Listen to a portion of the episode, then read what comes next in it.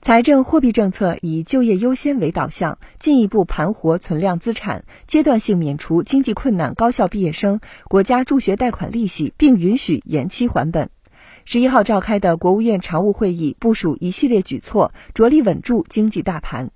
受新一轮疫情、国际局势变化的超预期影响，四月份经济新的下行压力进一步加大。此次会议指出，要贯彻党中央、国务院部署，坚定信心，正视困难和挑战，着力稳住经济大盘，为统筹做好各项工作提供基础，以实际行动迎接党的二十大胜利召开。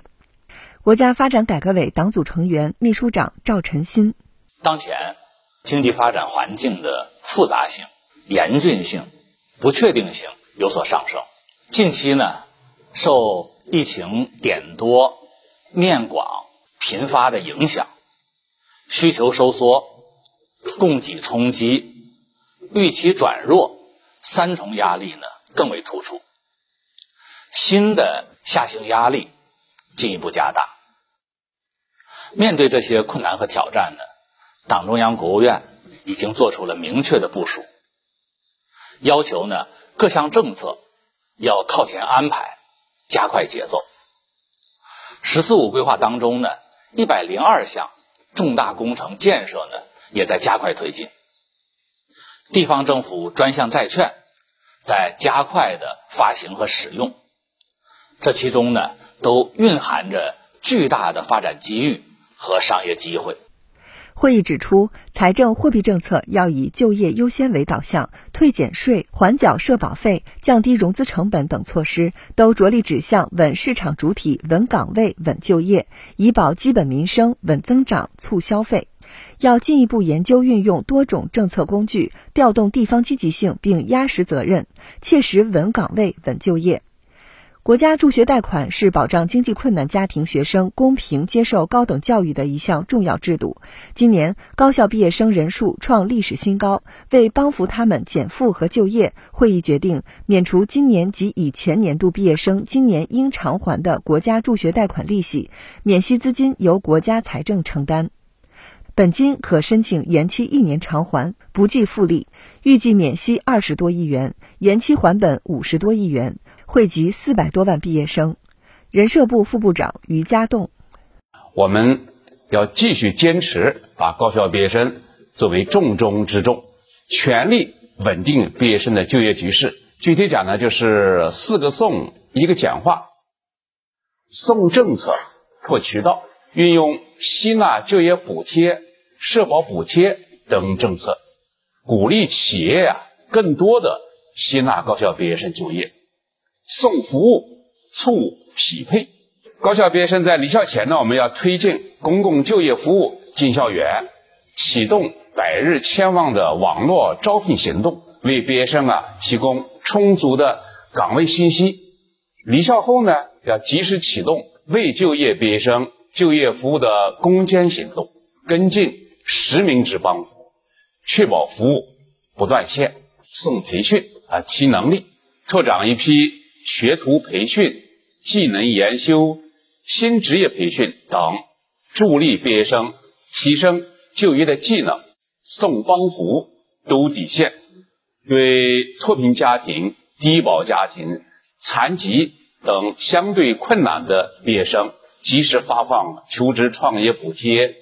简化手续，增便利，延长档案转递落户办理时限，积极推进。体检结果的互认，更加便捷的促进毕业生尽快求职就业。当前，我国基本民生需求品供应是充裕的，但不可掉以轻心。在确保物价稳定方面，会议提出要抓实粮食生产，确保粮食产量和供应稳定，夯实稳物价基础。在做好疫情防控同时，进一步畅通物流，特别是重点地区物流，维护产业链供应链稳定。另外，在确保能源正常供应方面，会议提出，在前期向中央发电企业拨付可再生能源补贴五百亿元，通过国有资本经营预算注资两百亿元基础上，再拨付五百亿元补贴资金，注资一百亿元，支持煤电企业纾困和多发电。要优化政策，强化协调，安全有序释放先进煤炭产能，绝不允许出现拉闸限电。对外经济贸易大学中国世界贸易组织研究院院长涂新全，通过一些货币政策的引导，呃，来降低这个物价上涨的预期。那么同时呢，我觉得还是要发挥呃各方面的这个呃优势，尤其是我们国有企业在上游产业当中的这个主导地位，呃，来防止呃由于上游一些产业的这个价格来传导到下游的呃生产，尤其是到这个消费物价上去。会议还提出，对当前有困难的企业和职工给予住房公积金政策支持。今年底前，企业申请即可缓缴，职工正常提取公积金和申请公积金贷款不受影响，预计减缓企业负担九百多亿元。抓紧研究养老保险费缓缴政策扩围、延长实施期限的措施，指导地方对中小微企业、个体工商户水电气等费用予以补贴。财政部副部长许宏才。今年以来呢，财政部呢已经出台了二十多项税费支持的政策，全年呢减税降费的规模呢预计会在两点五万亿，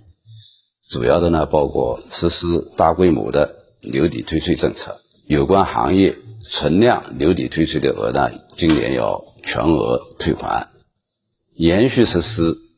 扶持制造业、小微企业。和个体工商户的减税降费的政策，提高减免的幅度，扩大适用的范围，还出台支持特殊困难行业纾困发展的税收政策等等。目前，各项退税、减税、降费的政策正在加快实施。盘活基础设施等存量资产，有利于拓宽社会投资渠道和扩大有效投资，降低政府债务风险。会议指出，要鼓励通过发行不动产投资信托基金等实施盘活，指导地方拿出有吸引力的项目示范，对参与投资的各类市场主体一视同仁。要完善市场化运营机制，提高项目收益水平。要坚持市场化、法治化原则，公开透明确定交易价格。新华社记者综合报道。